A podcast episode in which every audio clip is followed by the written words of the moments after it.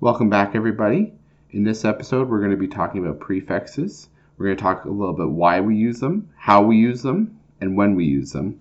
And we're going to highlight a couple two very useful prefixes that you see a lot in English.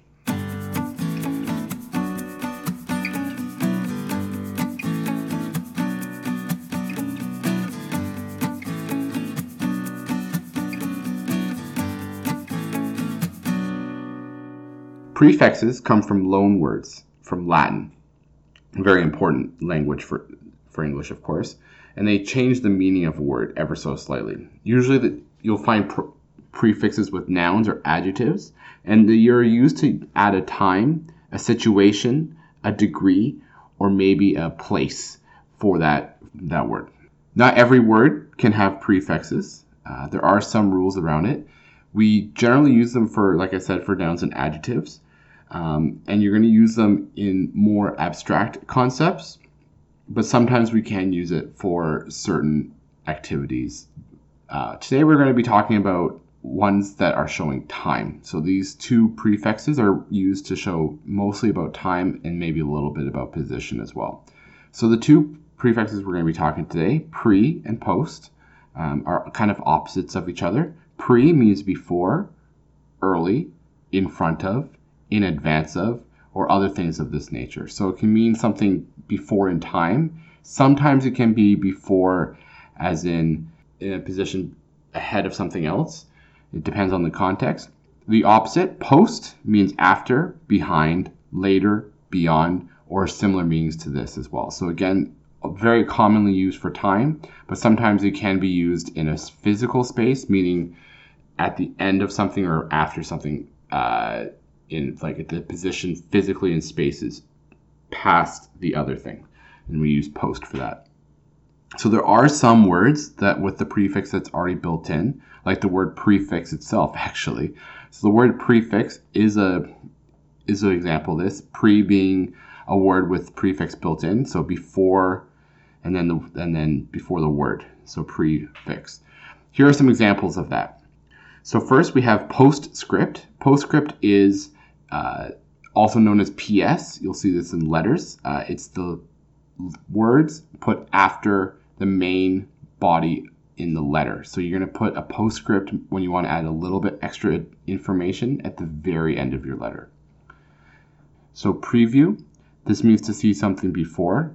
We use this one a lot with movies. You'll see a preview ad of the movie, meaning that you'll see a little bit of the movie before it comes to theater.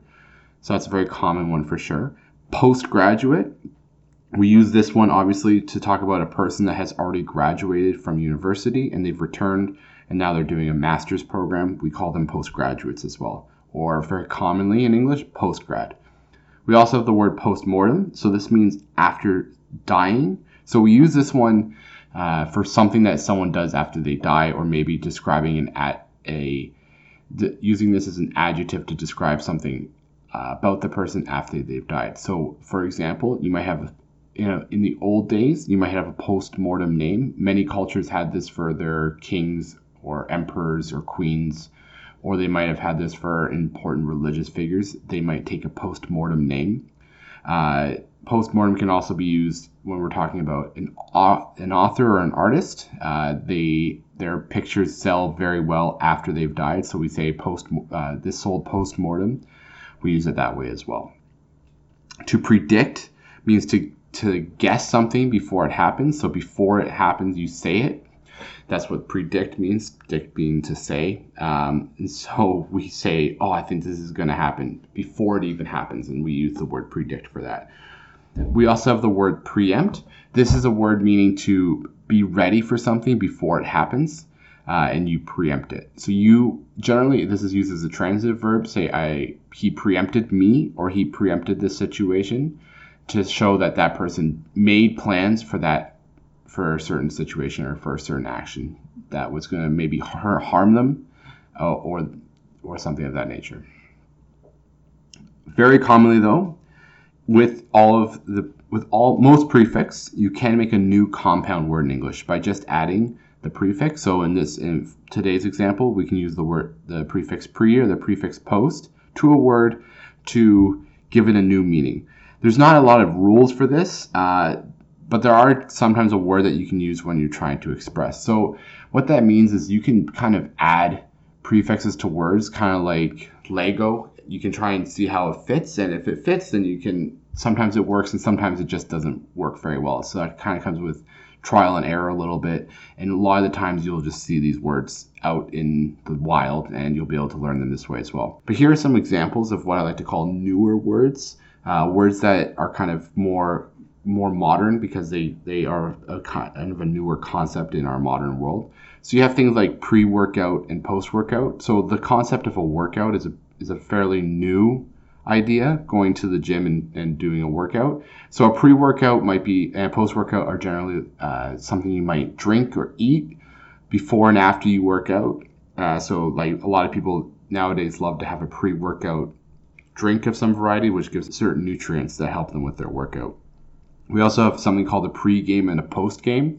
So a pre-game and a post-game is used to talk about sports. So you might have on the broadcast of a certain sport, the pre-game show meaning they're talking about the game before it happens and then the game happens and they'll have the post-game show where they talk about what happened in the shows in the game. So we have a pre-game and a post-game. Very commonly we also have a preseason and a postseason for a lot of sports. Preseason is like the games before the season starts. This is not for all sports but definitely for north american sports this is very true where they play a couple kind of friendly games. Uh, that doesn't really matter. It's just kind of practice, and then they'll have the postseason, which is kind of like the which is the playoffs is the other word for that, where they kind of are going for the the, the championship. The winner of the of the postseason will win the championship of that league that year. We have all the things as well. We have preschool, which is not that new of a concept, but it's definitely newer uh, in regards to English. So just kind of, uh, it's a type of school, obviously, that younger younger children go to ages about two to four maybe two to five go to preschool before they go to grade one. So lots to go with on this episode lots of new information i'm sure for some and probably some reiteration for some other people.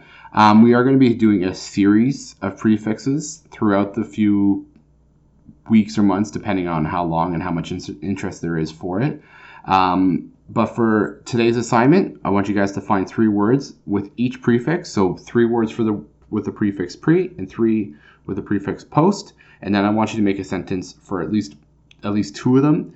And then I want you to try and make a couple words up yourself. See if you can try and experiment a little bit and make your own words. Send them along. I'll tell you if it works or not. Uh, maybe you'll even find a word that I don't even know, and that that's pretty new and, and exciting. You never know, right? You guys might might create your own words. Uh, as always, you can hit me up, bitesized.english at gmail.com if you have any questions or if you want to hand in your assignments. And until next guy, next time, guys, I'm Matt. I'll see you later.